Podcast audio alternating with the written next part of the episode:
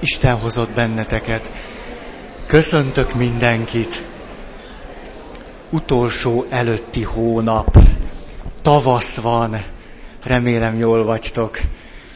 Most eszem ágába sincs elismételni azt a csomó ö, pontot Jung apótól, amit eddig elismételgettem, mert annál már többet mondtunk, hogy ez egyáltalán érdekes legyen már. Az utolsót ismétlem csak el, ez pedig az volt a 18. A sebzett ember az, aki túllépett az árnyékán, ahelyett, hogy valamit kezdett volna vele, vagy átment volna rajta. És néhány nappal ezelőtt itt mászkáltam a környéken, és kaptam egy olyan szép ellentmondást, egy olyan jó paradoxont, elhoztam hozzátok, mert ahogy mentem, egyszer csak valaki megszólított, Feri atya, ez én vagyok, legalábbis az egyik. Az ember ne legyen nagyon gőgös. És, de ez éppen nekem szólt. Na és akkor azt mondja nekem ez a valaki, aki nagyon kedves volt hozzám, hogy tudod, Feri atya, én néhány hónappal ezelőtt kezdtem el ide jönni, és én nem vagyok vallásos. Azért kezdtem el ide járni, mert úgy hallottam, itt valami pap dumál. És én nekem az volt a tervem, hogy ide jövök és belét kötök. Ezzel a szándékkal jöttem. És képzett, hát ide jöttem, meghallgattam az első alkalmat, hát és kiderült, hogy te nem vagy tökéletes. És mikor kiderült, hogy nem vagy tökéletes, nem bírtam belét kötni. És ez nekem hallatlanul szöget ütött a fejembe. Milyen érdekes ez. Azt mondta, képzeljétek el, szia Amina. Azt mondta, hogy te Feri, te emberi vagy. Hát ilyet mondott. De az az ellentét ragadott meg nagyon, hogy azért nem bír belém kötni, mert nem vagyok tökéletes. Ez jól hangzik. Akkor ezt ki fogom írni magamra, nem vagyok tökéletes, és teljes védelmet fogok élvezni majd. Na, az árnyékról van szó, és tudjátok, az árnyékunk lehet nem csak sötét, hanem világos is. Eleltöprengtem azon, hogy milyen csodás dolgok vannak árnyékban mindannyiunknak az életében. Hogy milyen jó lenne, hogyha a jó dolgaink is tudnának tudatosulni. Az értékeink meg a kincseink. Ha-ha! És néha ez sokkal nagyobb feladat egyeseknek, hogy merje tudatosítani a saját kincseit, vagy kincseiket, mint hogy a rossz dolgokat tudatosítani.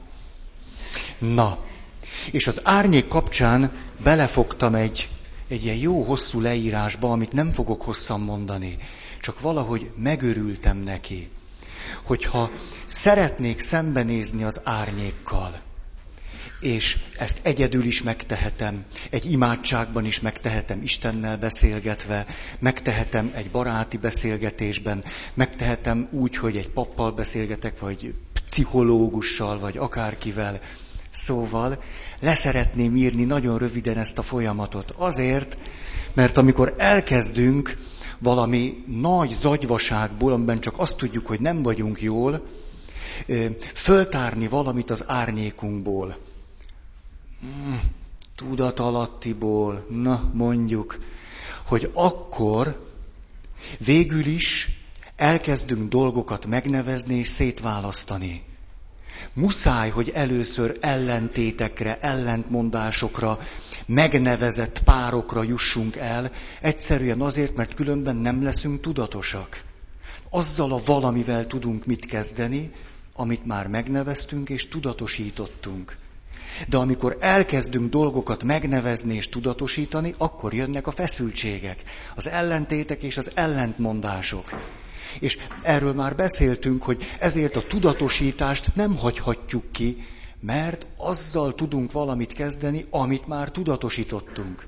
Ezért olyan világos az, hogy ezek az ellentmondások és ellentétek nem csak hozzátartoznak az életünkhöz, hanem éppen a fejlődésnek a kincsei mert a tudatosítás által keletkeznek, vagy legalábbis azáltal ö, tudunk velük valamit kezdeni. Na, és akkor leírtam ezt vagy 16 pontban, amit nagyon gyorsan fogok elmondani, csak hogy legyen egy benyomásotok erről. Azt mondja, hogy mindig van valami, amit kiemelünk a sötétből, és annak az ellentétét pedig engedjük a hátunk mögött maradni. De az nem azt jelenti, hogy nincs, csak szervusz János. Csak ebben a pillanatban azt tesszük vele, hogy azt mondjuk, most nem foglalkozom veled. Mert ha most elkezdenék veled foglalkozni, akkor épp az ellentéteddel nem tudnék mit csinálni. De most az ellentétet akarom előhozni és tudatosítani. És ez az árnyékkal való szembenézés, vagy egy konfliktus földolgozása kapcsán nem mondom, hogy így játszódik le, hanem hát valahogy így, valami ilyesmikről van szó. Az első, egy beszélgetésben, vagy akár az Istennel való találkozásban, mik a keretek, mi a kapcsolatom veled, vagy önmagammal, például. Valaki azt mondta nekem nem is olyan régen, azt hiszem az az én nagy gyöngém, hogy amikor egyszerűen csak rossz kedvem van, rossz paszban vagyok, akkor elkezdem sokkal sötétebben látni a világot, és aztán ezt elhiszem magamnak. Ha egy csomó problémánk eleve megoldódik, ha leülök, és tudatosítom azt, hogy milyen viszonyban vagyok magammal. És akkor rájövök, hogy tulajdonképpen ma eléggé utáltam magam. Hát, ha ez így van, akkor az ebből fakadó következtetések nem biztos, hogy nagyon hasznomra lesznek. Tehát az első, hogy mik a keretek. Leülök beszélgetni, ki is vagy te egyáltalán? Érdemes volt ide jönni? Ilyenkor mi az, amit a hátam mögé teszek? Tulajdonképpen azt, amiről gondolkodni akarok. Nem esek neki rögtön. Az nem éri meg. Most egy fél évig egy anya otthonban vagyok gyakorlaton. Bántalmazott anyukák, sok gyerek, nincs hova menni, menekültek, tididi, egy csomó nehézség. És hogy milyen hihetetlenül fontos tud lenni az, hogy ne essünk neki a témának, annak, amiről érdemes beszélgetni, hanem először azt hagyjuk a hátunk mögött. Hogy beharangoztak engem, hogy jön majd ide egy fiatalember, lelki gondozó, és az anyáknak a lelkét fogja gondozni, ez annyira szép. És hogy hát lehet hozzá jelentkezni, aki szeretne egy kis gondozást a lelkének. És akkor megjelentem én, na képzelhetitek anyák rögtön elmentek dolgozni, a, már is volt haszna a jelenlétemnek. Na aztán maradt egy-két szegény, aki nem bírt elmenekülni az anya otthonból délelőtt, mert pici babája van. Na, hát azok szegények. És hát az egyik volt elég bátor, azt mondta, hogy na hát, nézzük meg. És akkor leültem vele, és akkor bemutatkoztam. És akkor bátorkodtam tőle megkérdezni, hogy mondd csak, Hát először is tegeződhetünk, vagy magázódjunk. Ez például az Isten kapcsolatnál sem mindegy. Leülök imádkozni, és az az első, hogy most tegeződünk, vagy magázódunk. Most éppen hogy vagyunk egymással. Na, és akkor ő azt mondta, hogy hát tegeződjünk. Rendben. A következő nagyon-nagyon primitív kérdést tettem föl. Te tudod-e, hogy most mérülünk itt? Hát miért nem a témával foglalkozom? Hát egy brutálisan bántalmazott anya, most mi mérülünk itt? Hát ez nem egy hülyeség? És akkor a következő választ adta, ami rögtön bebizonyította, hogy fontos a témát hátra tenni és a keretekkel foglalkozni. Hát valami lelki micsoda. Ah, hát akkor ez megér egy-két mondatot. Mi az, hogy lelki micsoda? És akkor, hát, na, szóval téma hátra, nem esünk rögtön neki. Második. Érzékelés. Minden egy rendes imádság úgy kezdődik, hogy leülök. Valahogy így. Hm, látjátok? Jó? A, hát valahogy rendesen. És akkor utána kicsit figyelek a légzésemre, a szívverésemre, a hajam bizsergésére, mit tudom én, hát valahogy az érzékeléstől indul minden. Mi az, amit a hátam mögött hagyok? Még nem kezdek el az intuíció labirintusában bolyongani, hogy jaj, nem jön gyorsan egy jó ötlet. Hát menjen a csodába a jó ötlet, először meg kell érkezni. Ugye ez egy milyen klasszikus mondatom nekem is, nem az én, nem én vagyok klasszikus, csak a mondata, az én is úgy tanultam, hogy valaki megjön, és akkor azt mondom neki, hogy jó, hát először érkezzél meg. Mert hiába vagy itt, hát mit tudom én, hogy egyébként még hol jársz? A test itt van, De hogy a lélek hol van, dunsztom sincs. A lélek akkor érkezik meg, ha elkezdünk érzékelni. Az észleléssel jön meg a lélek. Mert amikor az észlelés kezd bennünk tudatosulni, hogy látok, hallok, tapintok, érintek, szaglás, akkor egyszer csak a lélek beérkezik a testbe. Különben még valahol valami mást lát, valahol valami mást hall, és a többi. Tehát az érzékszerveket vissza kell hozni ide. Még szó sincs arról, hogy nekiestünk volna valaminek. Tehát ennek az ellentétét, többé-kevésbé, az intuíciót még hagyjuk. Még nem, adjuk azt. Harmadik.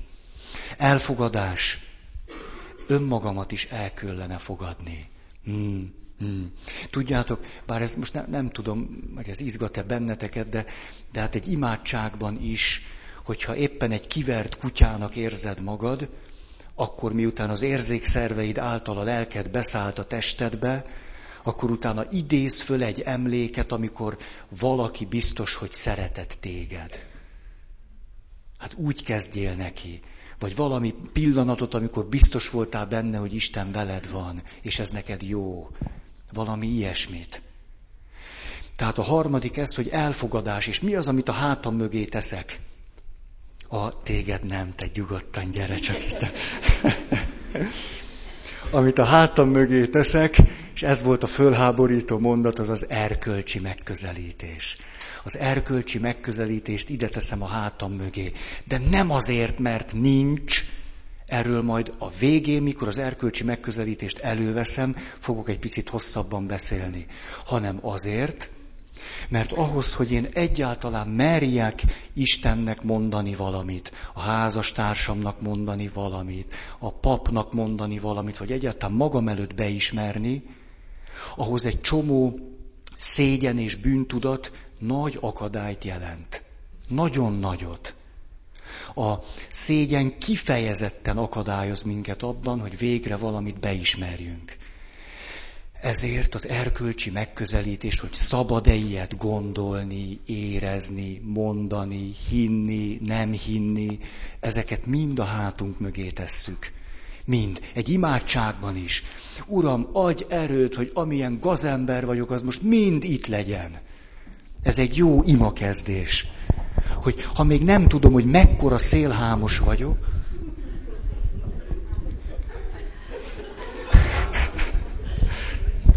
Most mi van a hátam mögött? Most elkezdtem aggódni.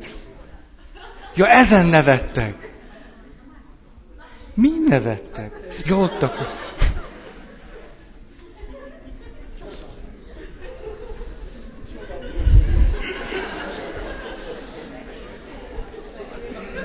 Melyik a valódi?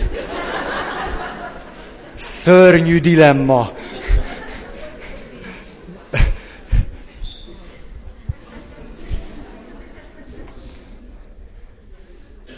New style.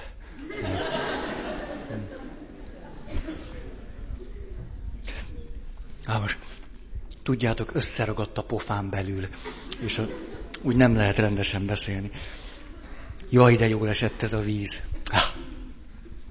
Szóval, az erkölcsi megközelítéseket tesszük ilyenkor hátra, de nem azt mondjuk, hogy nincs, vagy nem fontos, vagy nem számít, hanem csak azt, hogy most még kérlek szépen maradj hátul, mert most még először azt szeretném megnézni, hogy utána mit kell megbánni. Ez olyan hülye hangzik, nem? De valami ilyesmiről van szó. Végül is az önismerethez, a személyiség ismeretéhez az is hozzátartozik, hogy még mélyebben rájöjjek arra, hogy hol vannak a gazemberségeim. De ahhoz, hogy erre még mélyebben rájöjjek, ahhoz először a szégyenemtől meg kell szabadulni. Ezért fontos, hogy magamat el tudjam fogadni, vagy hogy Isten, tiridi, nem ragozom. Hmm. Négy, együttérzés, empátia. Mit teszek hátra? Az okoskodást. Szörnyű, amikor, amikor leülök valakivel, és akkor elkezdenénk egy témát mondani, és csak folyik az okos beszéd. Az okos beszéddel semmire sem megyünk. Mert ha az okos beszéddel mentünk volna már valamire, akkor most jól lennénk. De nem vagyunk jól, ezért az okos beszéd hagyjuk a csudába. Tehát egy kicsit lejjebb kell menni zsigerek, tíridi, félelem, szorongás, aggodalom, harag, gyűlölet, tíridi, ezek. Az okoskodást meg hagyjuk nagyon. Nem magyarázzuk meg, hogy miért érzem ezt. Meg, na, ugye ezt ismeritek. Ez ugyanígy egy imádságban egyszerűen csak van. Én nagyon-nagyon sokat köszönhetek az életemben annak, hogy valamennyire megtanultam az érzéseimet átélni. Valamennyire. Hogy jön, és nem küldöm el. Most ez jött, akkor gyere. Most átélek. Húha, ez aztán piszokszar. Hát minimum ezt mondom rá. Hát én nem vagyok normális. Gondolom a vége felé, de még akkor van rosszabb is. És amikor ezen át tudunk menni, akkor egyszer csak kitisztul minden. Ha meg elkezdek hadakozni, akkor meg marad. De erről olyan sokat beszéltem már. Szóval ezt annyira kívánom nektek, egyszer egy, egy, egy héten keresztül csak próbáljátok meg ezt csinálni. Átéled, átmész rajta. De ismert föl a parazita érzéseket, azokat ne éld át, azokat küld haza. Na. Aztán jöhet az intuíció. Hát mész lejjebb és lejjebb, és az érzések, a gyomrod előjön, belső dolgok, jönnek már képek. A képek hihetetlenül sokat mondóak tudnak lenni. Beugrik egy gondolat. Ha, velem szokott olyan lenni, egyszer csak észreveszem, hogy egy mondatot ismételgetek. Nem is tudom, mióta mondom ezt a mondatot itt belül. És már mondom nagyon régóta. És akkor jönnek az intuíciók álommal kapcsolatban, hát ez az egyik alapvető dolog. Mondjuk egy hatalmas sárga cilinderrel álmodtál. Mondjuk. És akkor hát milyen asszociációid vannak? Hát akkor az intuíció segít. Most ezen elkezdeni okoskodni, hol láttam utoljára sárga cilindert, ez egy marhaság. Hanem hát, hogy milyen asszociációim lesznek. Ott, ott vannak a kulcsok. Na. A, ez is egyeseknek nagyon-nagyon nehéz szokott lenni. Kimond egy mondatot, egy szót, és azt mondom, hogy álljunk meg. Kérlek, most mondd, ami először eszedbe jut erről a szóról. És akkor három perc csönd. Ez azt jelenti, hogy már a huszadik szónál tart, most összeset cenzúrázta. Hát nem az szokott lenni először jönnek a, mit tudom én, az obszén szavak. Nem, hát azt nem. Akkor csúnya szavak, na hát az se. Akkor brutális szavak, na az se. Akkor a szadista, mazohista szavak, na hát nem. És akkor így, így 10-12 szó után kezdenek jönni ezek a lágyabb, ilyen lájtosabb verziók. Tehát mondjuk korbács, ilyesmi. És, és akkor, na azt így nagy, nagy, nagy bátran, hogy a 12 De rögtön hozzáfűzöl egy értelmezést. Ez nem, nem ilyen, ilyen szadómazó korbács, nem, hanem láttam a Jézus filmet, és abban az... Jó van, már hagyjál. A... Szóval, hallatlan kincseket jelentenek számunkra ezek az első asszociációk. És hagyjuk az összes többit. A, a, ugye milyen furcsa, hogy tudom én, 30-40, akárhány éves felnőtt ember vagy és egy Pétiáner asszociációtól összetoljod magad. Nem így van. Ötöt kiradírozol, és akkor a hatodikkor elmész az atyához, atya bajba vagyok, ez jutott hatodjára eszembe. Jó, hát ezzel mit kezdjek már? Hát... Milyen, látjátok, tele vagyok indulattal. Nem vagyok tökéletes, az már biztos. Ezt kifejtem. De akkor nem lesz vége a mai előadásnak. De azt, csak, azt akartam csak mondani ehhez kapcsolódóan, hogy tudjátok, sosem ámítottam senkit azzal, hogy én ide nem fogom az érzéseimet, az indulataimat, a még föl nem dolgozott dolgaimat, a még be nem fejezett cuccaimat elétek hozni. Ebben sosem hitegettelek benneteket. Soha. Ezért aztán egy csomó minden úgy fog megjelenni, ahogy éppen most bennem van.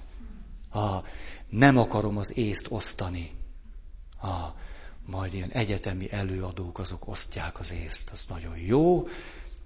Hát valamire biztos jó, nem tudom. A, na, aztán külső valóság.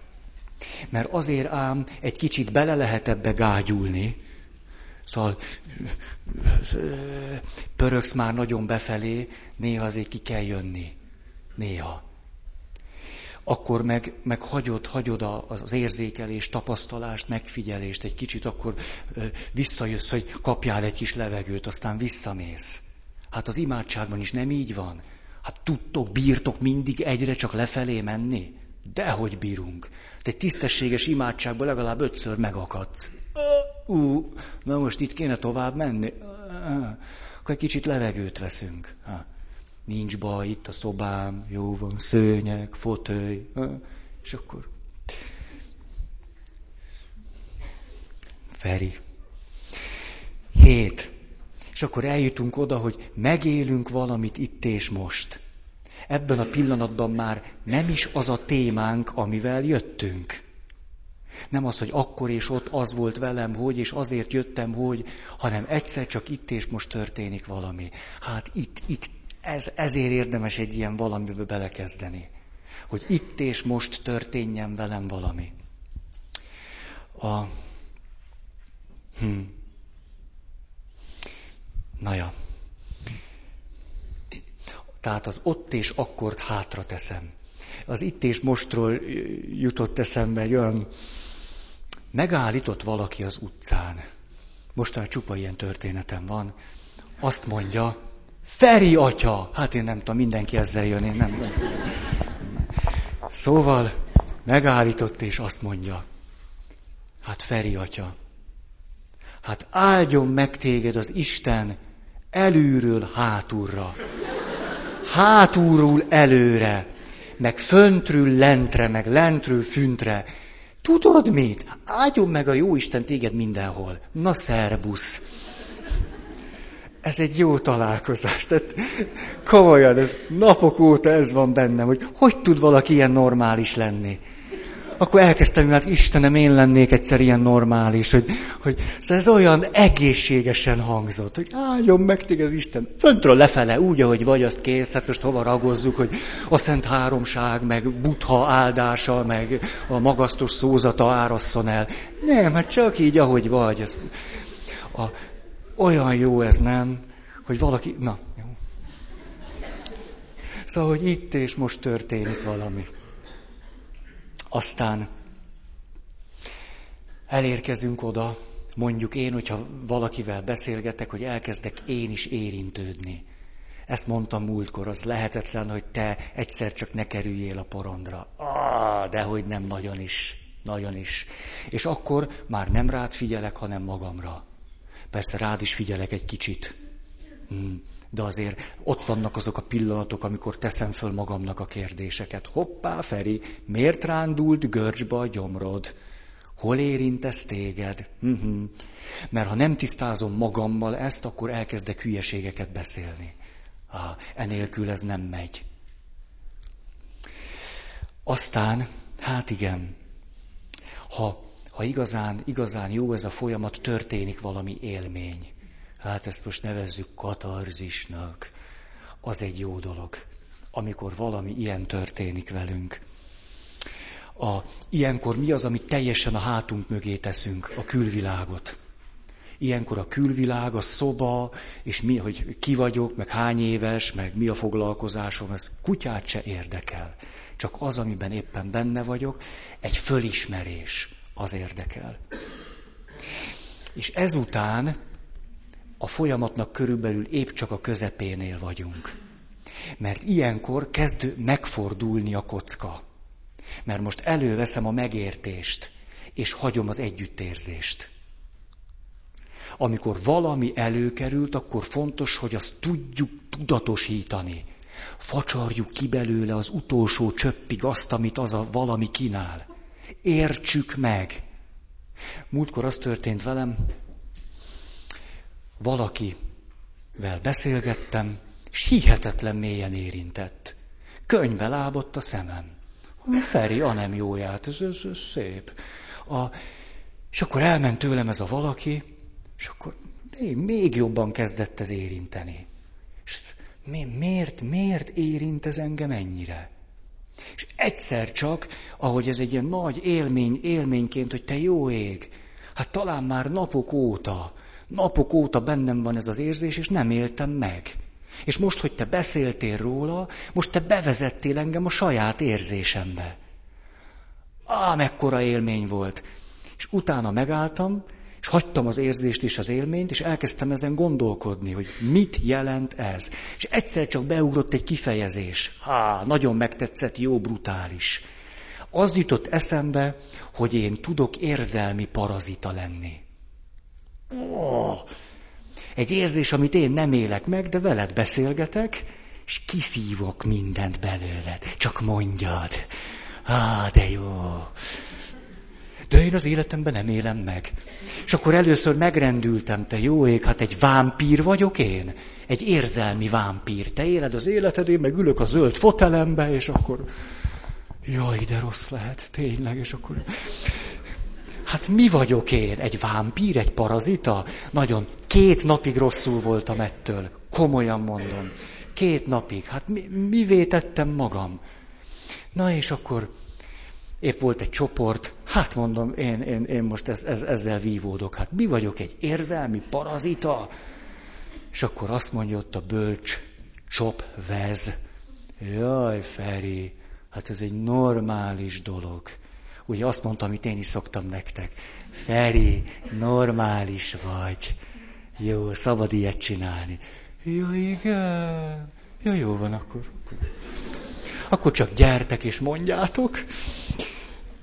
Szóval, iszom. Hmm. A tavasz teljesen kitikkasztott, besütött a nap a számba. Ha. Szóval, de ezt András, ezt köszönöm, nehogy leverjem, ugye.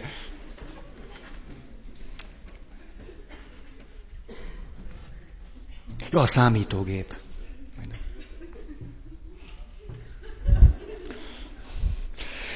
Ja, eszembe jutott valami, amit elfelejtettem, de most eszembe jutott megint. Kisgyerek egy élménytől sújtva oda ment az anyukájához, és azt anyu, ki az a holmár ember? Hát, anyuci, nem ismeri a holmár embert. Ez teljesen úgy hangzik, nem mint egy ilyen amerikai horrorfilmben egy kisgyerek a főszereplő, és az egész film alatt mindenki rettek, hogy jön a holmár ember. Nem? Te, na, és akkor az anyu mondja, hát ne, holmár ember? Hát hol hallottad te ezt, édes kisfiam, kislányom? Unokám, dédi, unokám. Na, hát a templomba.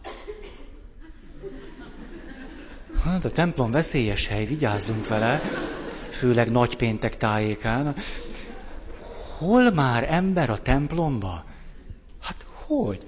Igen, igen, anya, mert hogy emlékszel, hogy ott, ott voltunk, és akkor úgy imádkoztunk, és akkor mondták, hogy a hol már ember. Milyen hol már ember? Na, jó, jó, rövidítsünk, Feri, mert... Szóval, hát, hogy hát nem, nem emlékszem, és egyszer csak az anyuka, hogy a fejéhez csap, Tudom már. Hát az az imádság, hogy hol már ember nem segíthet. A te erőd nem törik meg. Most segíts meg Mária, ó irgalmas szűzanya. Hát na, de egy kicsi gyereknek ez elég hosszú, nem? Tehát mi az, ami megmarad? A lényeg. Tehát hol már ember? Hol már ember? Ajjaj, a hol már ember nem segített, akkor miért járunk a templomba, anya? Hát most normális egy keresztény ember? Letérdelünk, és hol már ember nem segített. Hát akkor ennek mi értelme van, anya, anya?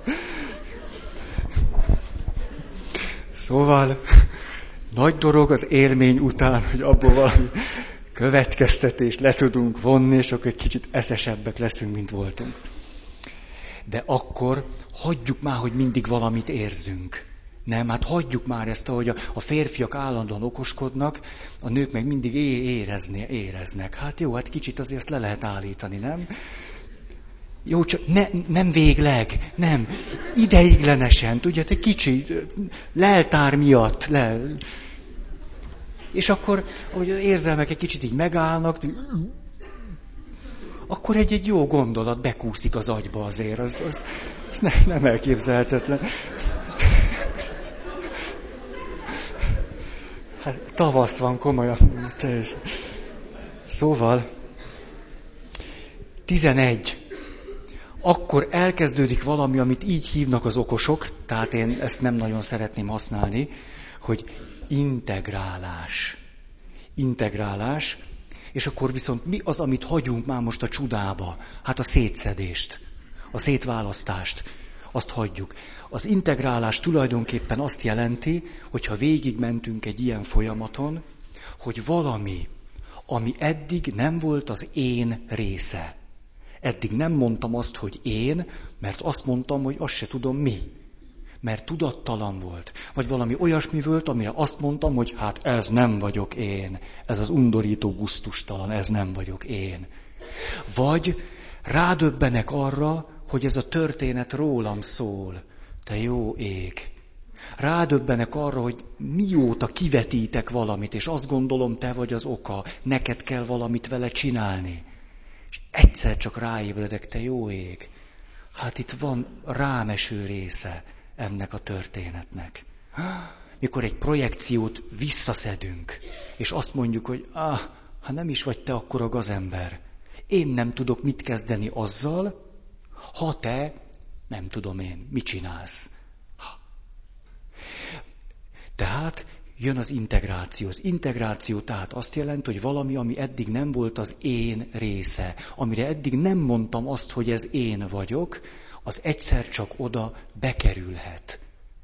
De már átéltem, átéreztem, földolgoztam, ránéztem, megneveztem, tudok vele valamit kezdeni, megvan a helye, és berakom oda. Végül is ez az egész folyamat, amiről beszélünk, erről szól erről, hogy valami, ami eddig nem volt az én része, az oda be tudjon kerülni. És minél többször megyek át ilyen folyamatokon, az én annál gazdagabb lesz, és annál erősebb leszek én. Mert annál több minden van benne. Annál több mindenen küzdködtem át magam. Ez az én persze egyre árnyaltabb lesz és gazdagabb, és bizony egyre ellentmondásosabb is.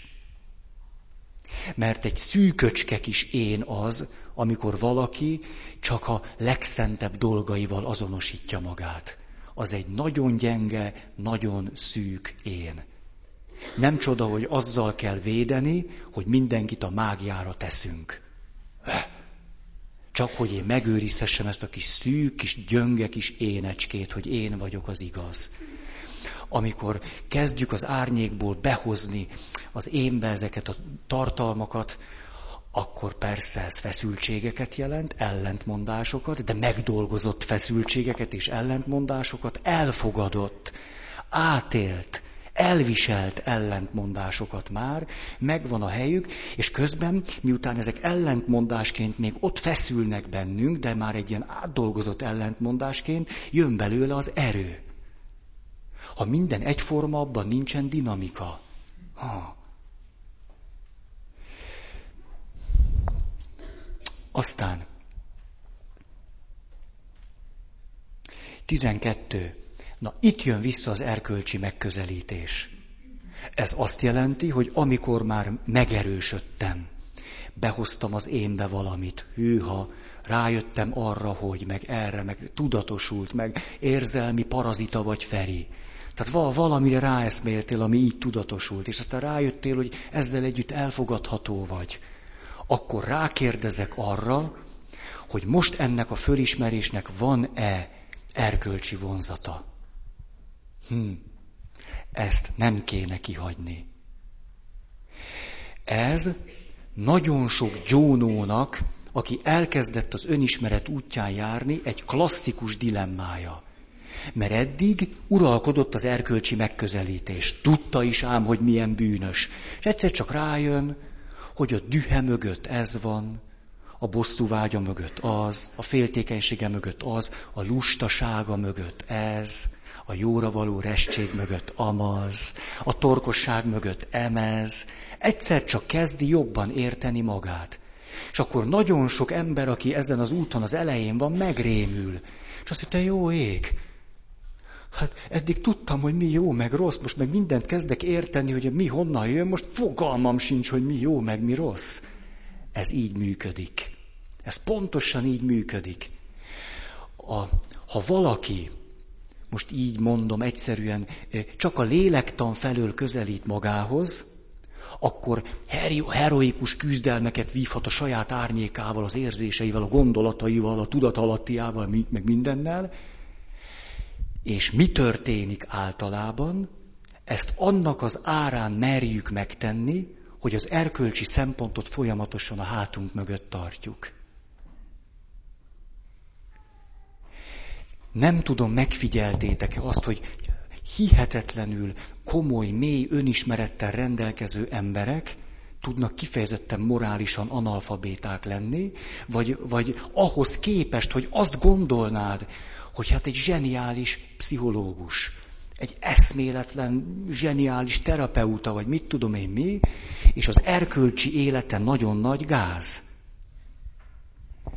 Ez tökéletesen érthető. Ugyanis ő hozott egy döntést. Ez a döntés nem föltétlen tudatos.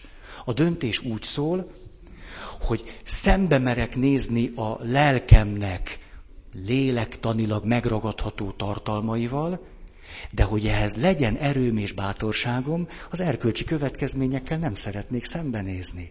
Ezért ő azt beteszi az árnyékba. Ha, ha. Innen eredhet többek között mondjuk a, a vallásos embereknek, vagy az egyháznak egyfajta ilyen lélektan, meg pszichológussal kapcsolatos ö, óckodása. Közben a folyamat nagyon érthető. És nyilván ennek az ellentétét is meg lehet tenni, ezt szoktuk mi általában kultúrkeresztények csinálni.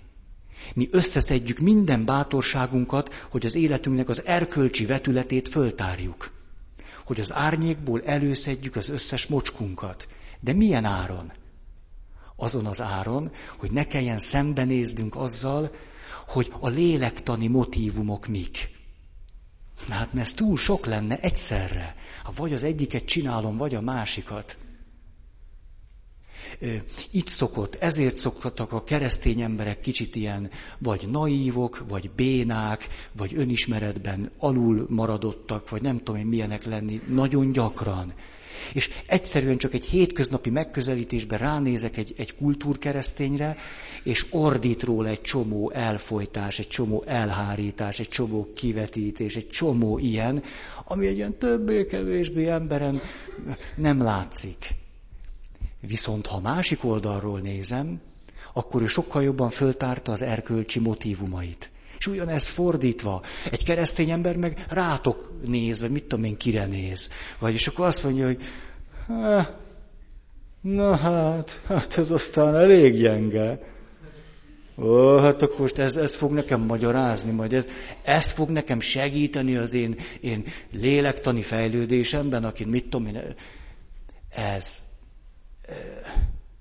El tudtam ezt mondani nektek? Szerintem ez nagyon izgalmas és nagyon fontos. Mind a két esetben arról van szó, hogy a kettőt egyszerre nem bírjuk csinálni. Túl sok. Nincs hozzá se erőnk, se bátorságunk. És a kettőt egyszerre nem is nagyon lehet. A, a gyónásnál tulajdonképpen a fordítottját csinálom ennek. Akkor nekiállok, és azt mondom, most a kutyát sem érdekel, hogy velem szemben ki milyen bűnt követett el. Nem érdekel most, hogy milyen érzéseket éltem át. Nem érdekel az, hogy ez egy milyen lélektani folyamat volt, és, és miért is követtem ezt én el. Most az első pontban ez nem érdekel. Az érdekel, hogy végre valahára ki tudjam mondani, hogy gazemberséget csináltam. És majd a legvégén előszedem azt, hogy ezt meg is akarom érteni. A két folyamat, tehát ebből a szempontból ilyen ellentétes utat jár be, de nagy gyöngeségünk az, hogyha általában csak az egyiken járunk. Ezért nem váltható ki az egyik a másikkal. Hmm, hát én már x év analízisen vagyok túl. Na és aztán. Az erkölcsi élet meg lehet, hogy még súlyosabban a homályba szorult. Jung komolyan, nagyon komolyan beszél arról, hogy a neurózisnak az is lehet oka, hogy valaki olyan mértékben nem tudatosítja az erkölcsi hiányosságait, hogy az okoz neurózist. Hm. Le is ír egy esetet, amit minden évben elmondtam eddig, és most nem mondom el. Ez az a történet, amikor... Na, na hát sok ilyen történet van. Szóval.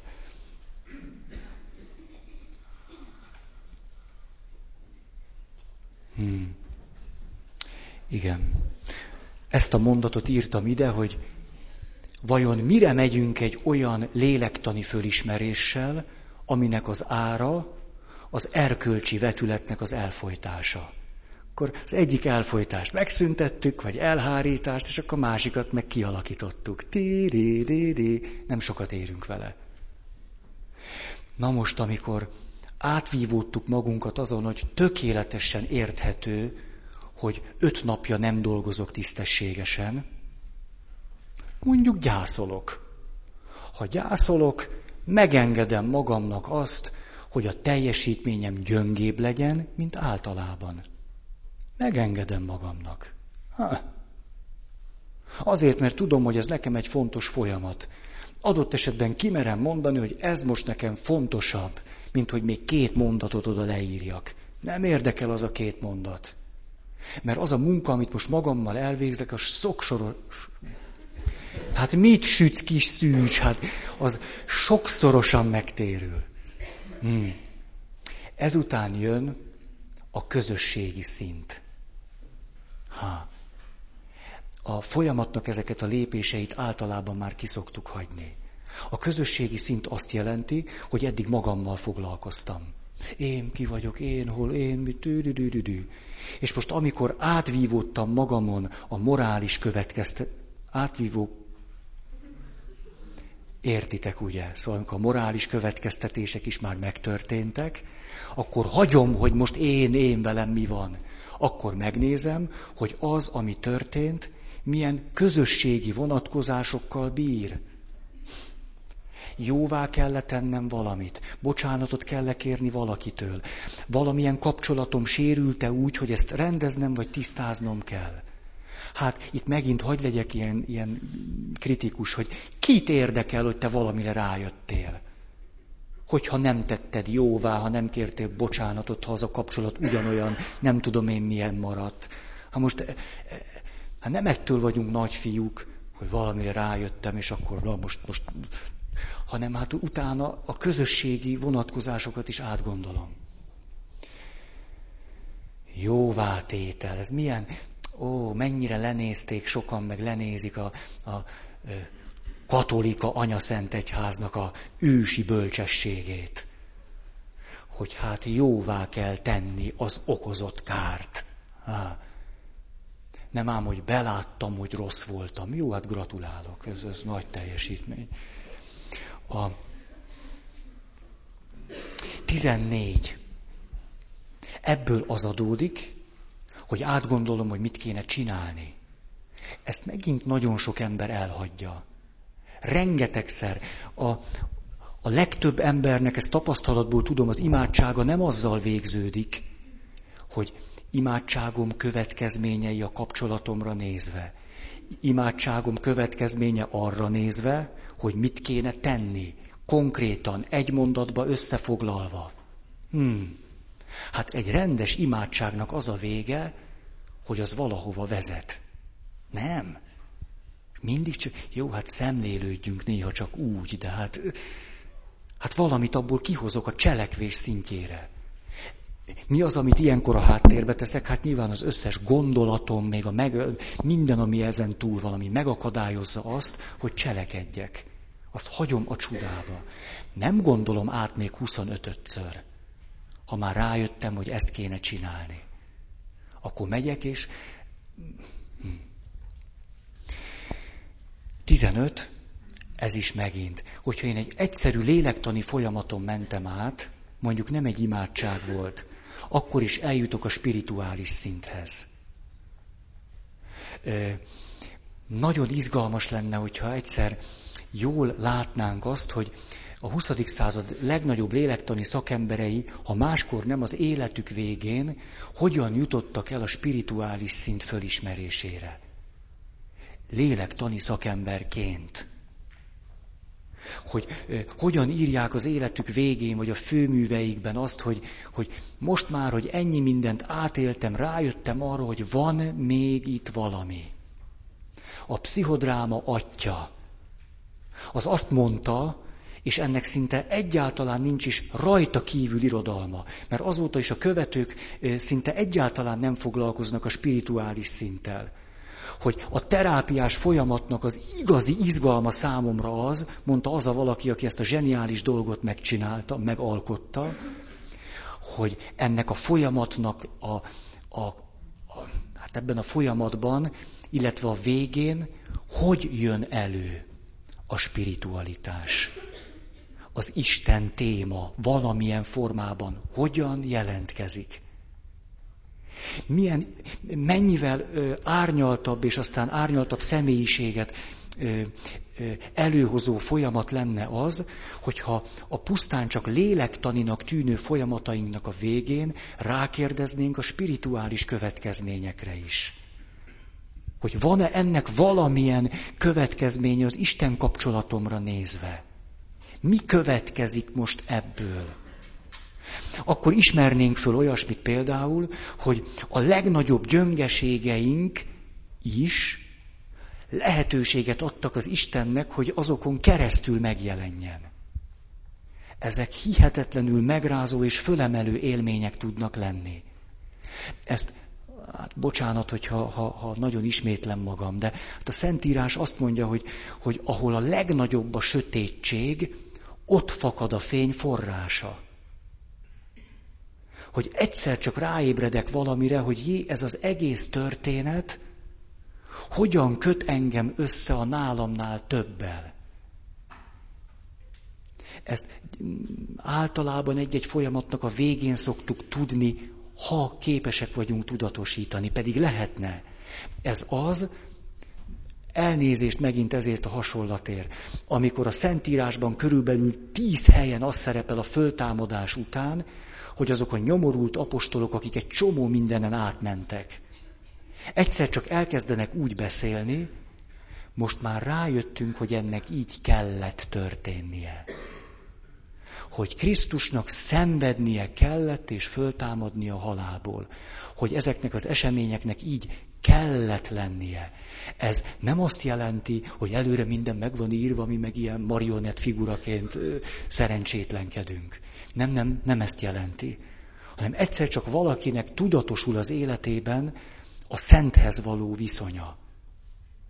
Hogy a legnagyobb fájdalmaink, mélypontjaink, gyöngeségeink, bűneink is tudnak alkalmat adni Istennek, hogy bennünk működjön. Ha, ezért, hát tényleg, szívből kívánom nektek azt, hogy ezeket a, most így mondom, lélektani folyamataitokat tovább vigyétek a spiritualitás szintjére. Hát ezt nagyon kívánom nektek. És hol máshol jelentkezne leginkább Isten, mint ezeknek a folyamatoknak a végén. Hmm, nagyon. Ha járja valaki az önismeret útját, ott az Isten előbb-utóbb megjelenik. Én, én nem úgy biztos vagyok, hát tudom, ez a tapasztalat. Ha.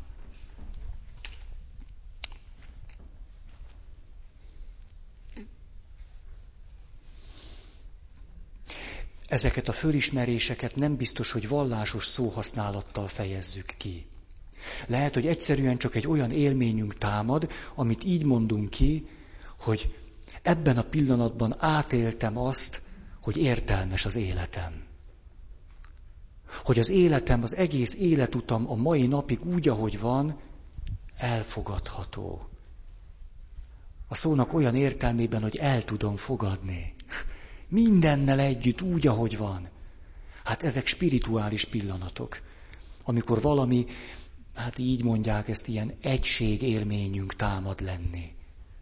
Hogy valahogy a helyemre kerültem. Pedig aztán az életemben egy csomószor nem tettem olyat, ami helyes volt vagy jó volt, és most mégis ezekkel együtt a helyemen vagyok. Mekkora élmény ez! Ez már a spirituális szint. Vagy amikor átélem azt, hogy ebben a pillanatban mindenkinek meg tudok bocsátani, aki ellenem bűnt követett el. Ebben a pillanatban nincs senki, akivel szemben haragot vagy gyűlöletet táplálnék. Ezt ugye most nagyon hosszan mondhatnám még, ezek ilyen pillanatok. Ezeket is érdemes átélni, nem elszaladni, belemenni, kihozni belőle azt, ami van, tudatosítani. Mit is jelent ez? Ha. 16. És akkor visszatekintek és lezárok. Amit a hátam mögött hagyok, az az, hogy valahogy visszakuncsorogjam magam ebbe a folyamatba. Nem, elég már, most tegyünk pontot. Le kell zárni. Minden ilyen folyamatban a legvégén át tudunk élni egy veszteségélményt. Veszteséget. Oj, de jó volt, most minek? Oj, jaj. Megint csak, hát most ilyen papos vagyok nagyon, ilyen jókat kívánok nektek. Szóval tényleg nagyon kívánom nektek, hogy mondjuk legyen olyan ima élményetek, hogy ne akarjatok belőle kigyűnni. Hogy azt mondod, hogy te jó ég, mennem kell valahova. Jaj, a fene egye meg, kezdődik az esküvőm. Még olyan jól imádkoztam. Szóval a hölgyeknek ilyet kívánok például, hogy egy kicsit, jaj, kezdődik az esküvőm, pedig annyira olyan, olyan. Vagy valami ilyesmit. Na, Feri. Nagyon fontos, hogy dolgokat le tudjunk zárni. Egy új kifejezést alkottam. Ha, tudjátok, van ez a kifejezés, hogy gyászmunka. És az ember a gyászával foglalkozik, dolgozik, gyászmunka. Ennek analógiájára megalkottam az öröm munka kifejezést. Bizony, az örömeinket is fontos, hogy ugyanúgy átdolgozzuk magunkon, mint a fájdalmainkat, meg a szomorúságainkat. Ugyanis nagyon sok ember nem engedi meg magának, hogy örüljön. Azt már nem. Azt nem. Azt ciki. Mert nem csak, hogy hol már ember nem segíthet. Tehát egy jó keresztény az, az általában segítségre szorul és sosem kap, nem, hanem keresztények sírjatok. Ez, tehát jó keresztény sírdogál, Gyökösi Bandi bácsi az efféle keresztény csak így definiálta a pityergők. Vannak olyan testvéreink, akik, akik azt gondolják, hogy pityeregve keresztény az ember. Ha meg, ha meg bátorkodik egy kicsit, hát az ciki, gáz, gáz. Aztán, hát igen, Teljesen papos vagyok. Tudjátok, mit írtam ide? Hála adás. Hát egy ilyen folyamat végén lehet azt mondani, hogy kösz uram, ez egész jó volt, vagy valami ilyesmit, azért oda lehet bökni, nem? Jó. Na, akkor most befejeztem ennek a folyamatnak a leírását. Próbáltam itt 16 pontban mondani, hogy van 16 különböző dolog, amit előveszek, visszarakok, elő-vissza, ezeket cserélgetem.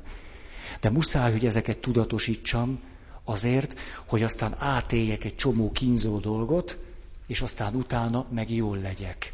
Hm? Mert úgy tűnik ez az ára. 22. Jót mondok?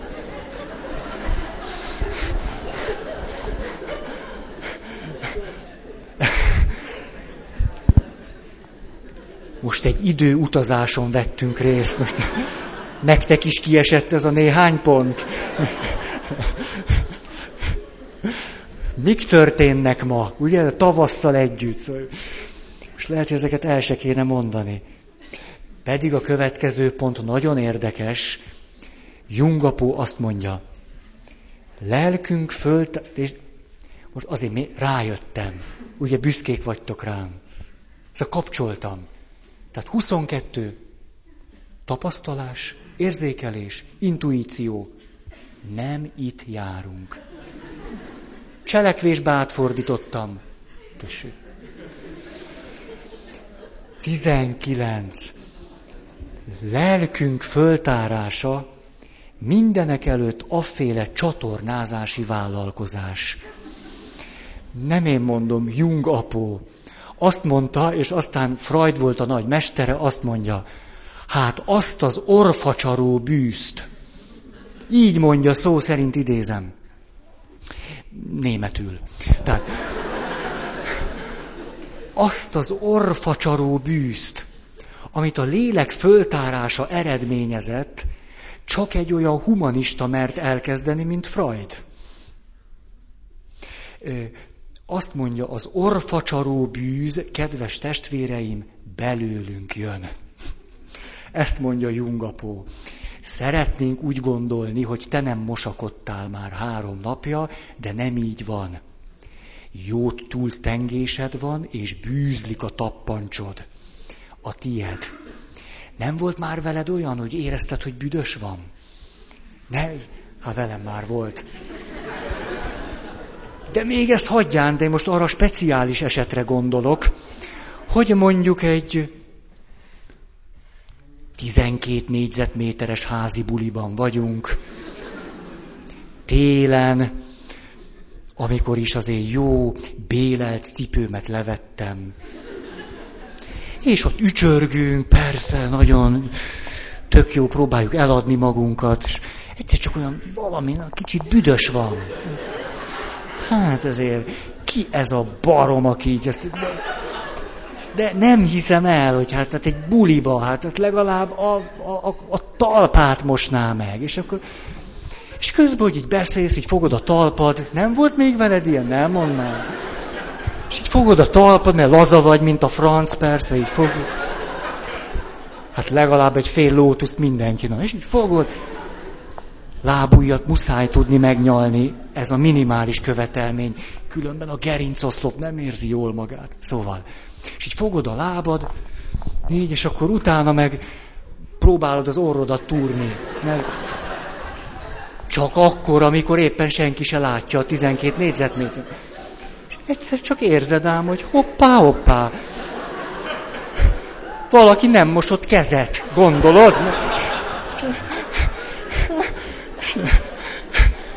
De aztán van itt egy hógolyó, ugye nyakadra fölfűzve, rájössz, hogy van ám ennek folytatása. Tehát a kézben kezdődik, lábban végződik, Pál Ferinek hívják, Hát, Ferikém, ezt most valahogy, ezért gondoltad, éjfélig maradsz. Ugye? Hát, ezt nem, nem tudom, most akkor mi lesz. Na, szóval, néha van ilyen élményünk magunkról. Azt gondoltuk, hogy te nem mosakodtál, és kiderült, hogy én. Azt mondja aztán, ha nem sikerül megsemmisíteni magunkat, kénytelenek leszünk ráfanyalodni egy komoly önnevelési kurzusra.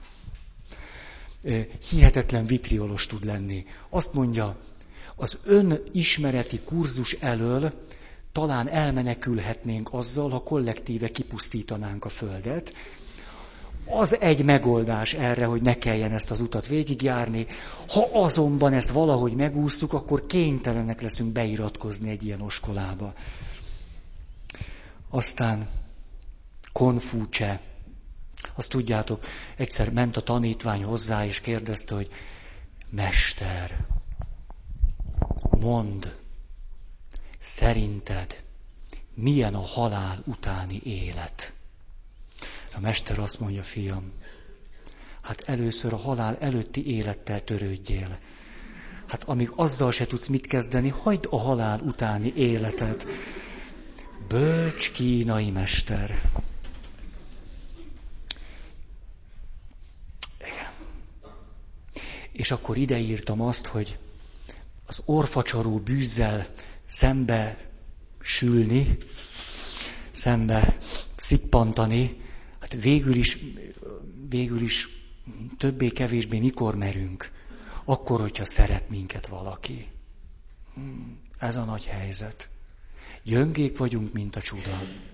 Ezért nagyon sok ember azért nem tud előre jutni, mert a kutya se szereti őt. Ez nagy baj. Mert azt gondoljuk, hogy ez a két dolog, ez külön megy, egyik szeretem, nem szeretem, ez egy külön téma. A másik meg, hogy, hogy helytállunk az élet ország útján. Na persze. Nem. Ha az embert nem szeretik, akkor minden erejét az fogja lekötni, hogy magát valahogy így megtartsa. Jaj, van jogom élni. Ezért e, muszáj, hogy néhány embert legalább próbáljunk szeretni. Mert ha ez így van, akkor őt felszabadítjuk arra, hogy egyáltalán elkezdjen magával foglalkozni és magán dolgozni. Nem elkeserítő az, hogy, hogy az a minimális emberbaráti szeretet, amit egy pszichológus megtesz veled szemben, már az milyen csodákra képes. Pedig ő egyszerűen csak azt mondja, hogy vannak itt kerektek, normális leszek veled, nem foglak kigúnyolni, nem köplek le, nem kérek többet, mint 6000. Hát... És már ettől jól leszel. Nem, hogy de jó, hát csak hat. Hát csak hasson, hasson meg különben. Szóval, hogy ilyen minimális keretek, vagy összejön tíz vadidegen ember, és akkor mondja, tudjuk, tudjátok mit, mondjuk egymásnak, csináljunk most egy olyan csoportot, hogy nem genyózunk egymással. Jó, és jó. És akkor puf, húsz ember meggyógyul a tízből. Hát tényleg, hát ilyen egyszerű motivumokra épül ez az egész, hogy összejövünk és megállapodunk abban, hogy, hogy nem foglak téged minősítgetni. Meg nem, meg nem fogom azt mondani, hogy én milyen jobban csinálom, mint te. Hanem hát, hogy meghallgatlak, mondhatod, azt kész. Ilyen, és akkor ebbe elkezdünk kivirágozni. Ezért az önnevelés, meg önismeret, meg előrejutás elszakíthatatlan attól, hogy valaki szeressen minket. És ez nem szépelgés, hanem hihetetlenül tényszerű valami.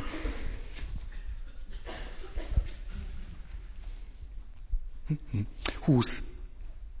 Ez is jó húsba vágó.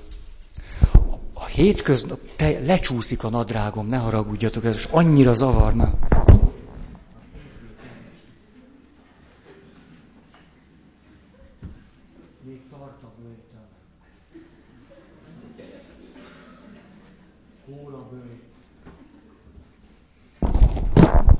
Szóval a hétköznapok kötelességét nem teljesítő ember sebzetté válik.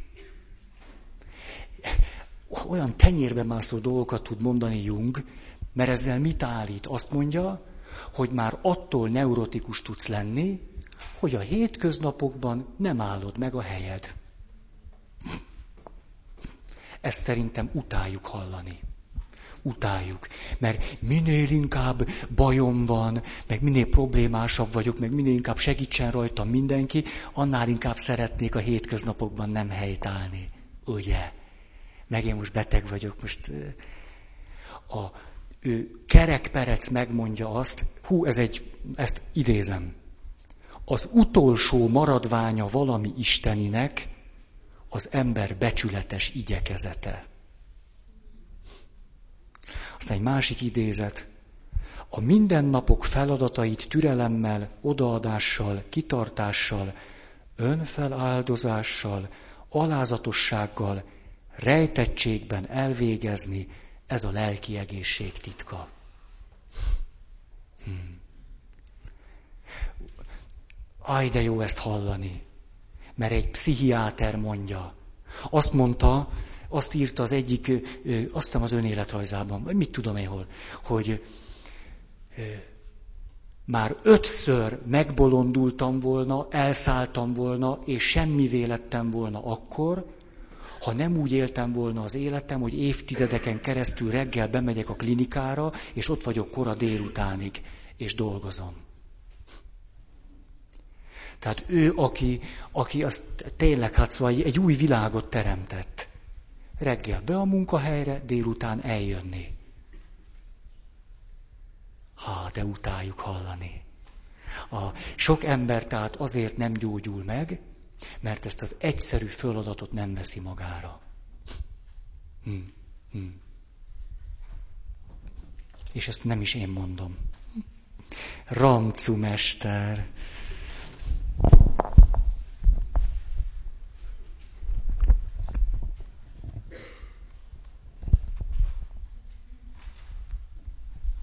Azt mondja, ez is egy négy soros. Keresed az igazságot? Hát, ha muszáj, de ne felejtsd el kivinni közben a szemetet. 92. tanítás.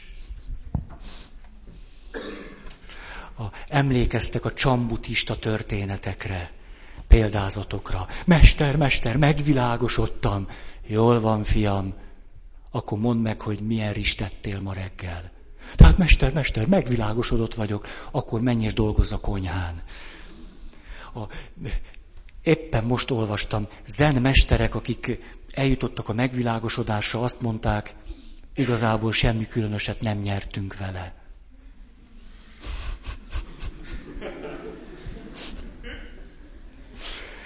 De azért, ha elmész Japánba, és akkor beülsz,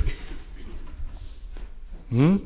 és akkor jön a mester, és a bambuszbottal úgy rácsap, mint a sic.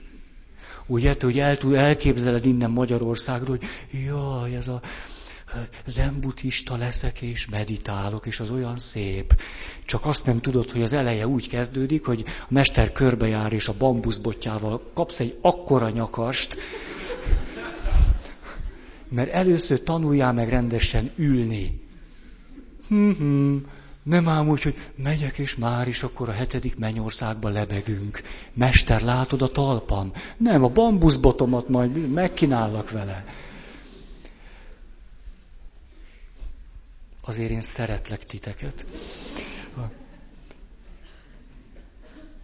Aztán azt mondja, a legtöbb ember igyekezete nem becsületes, hanem szemfényvesztő.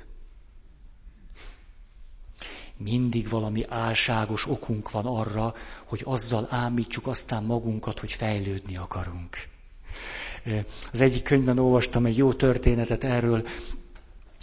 Jött egy, egy édesanya, és a fiát minden áron bepaterolt egy analízisre. Mert hogy a fia így, mert hogy a fia úgy. És hát a fiú, hát, na jó, neki ment. És aztán kedvet kapott hozzá, és elkezdett változni, sőt fejlődni. Haha, és ez súlyosan megbirizgálta a családi egyensúlyt, ahol ez az anyuka volt a főnök. Mhm.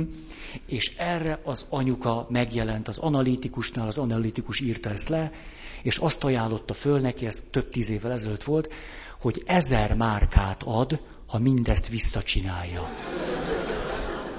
És az analitikus pedig azt írta, hogy nem fogadtam el az ezer márkát. Na, na. Ah, hihetetlen, hogy, hogy ilyen család, család történetben szokott nagyon gyakran az jönni, hogy azzal jönnek mind a ketten, hogy hát azért keressük az atyát, mert a feleségemnek meg kéne változni, meg a férjemnek mondják kölcsönösen, és atya, mi itt vagyunk, és akkor segíts nekünk. Az olyan érdekes volt, ha, de ezt nem mondom el. Nem, nem, ezt nem, nem lehet. 24, ja nem, 21. De most tényleg van ilyen, néha az ember koppon marad. A, Tényleg, tényleg, nem csak jó ér minket az életben. 21. A legnagyobb és legfontosabb életproblémák megoldhatatlanok. De mindjárt van egy kiút, mindjárt mondom. hogyan lehet megoldani a megoldhatatlan problémát. Azt mondja, a logika valóban úgy gondolkodik bennünk, hogy vagy ez van, vagy az van. És ha se erre, se arra nem tudunk, vagy nem akarunk menni, akkor nincs harmadik megoldás. És akkor hozzáteszi, a természet csupa harmadik megoldásból áll. És akkor itt hadd hozzak történetet, ez megint egy hipnózisos történet.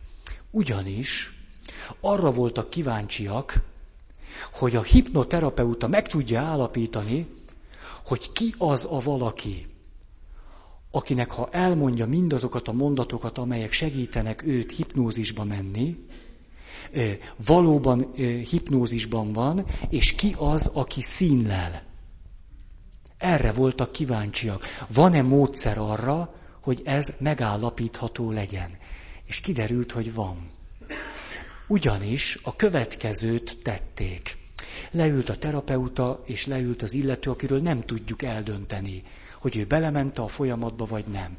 De miután az is, aki nem megy bele a folyamatba, pontosan tudja, hogy mi ez a folyamat, mert egy csomószor belement már, és most arra kérték, hogy játsza el, mintha ez lenne.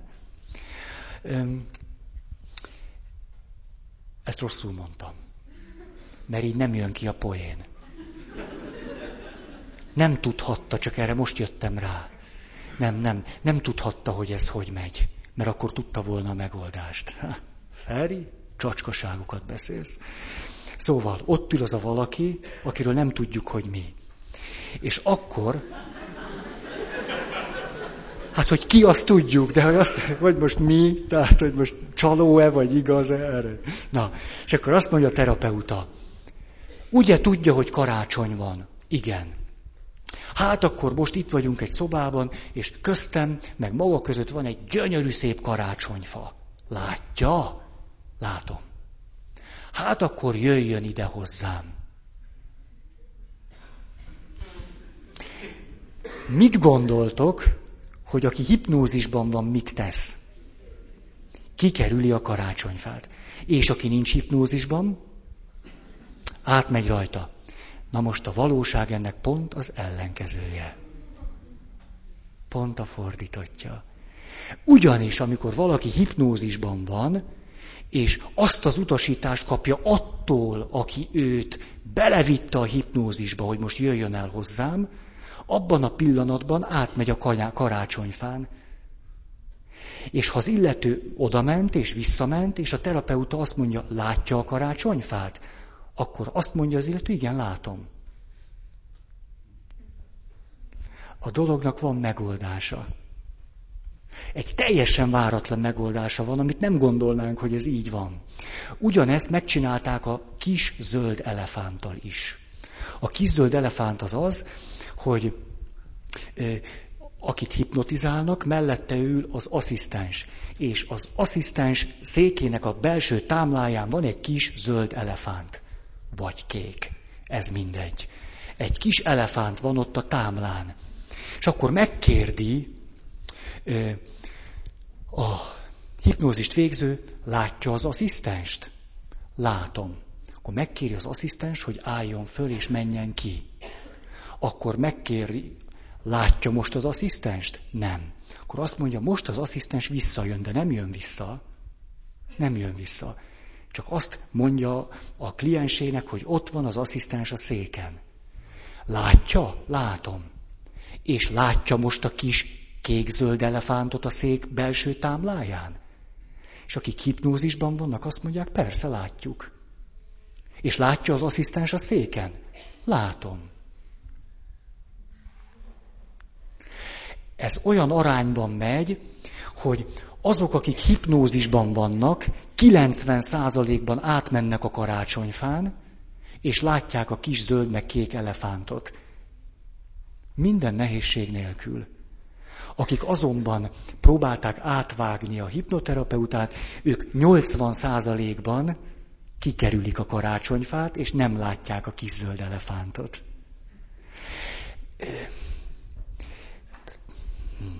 Transzlogika, vagy mi a csudának hívják, tök mindegy, hogy minek hívják.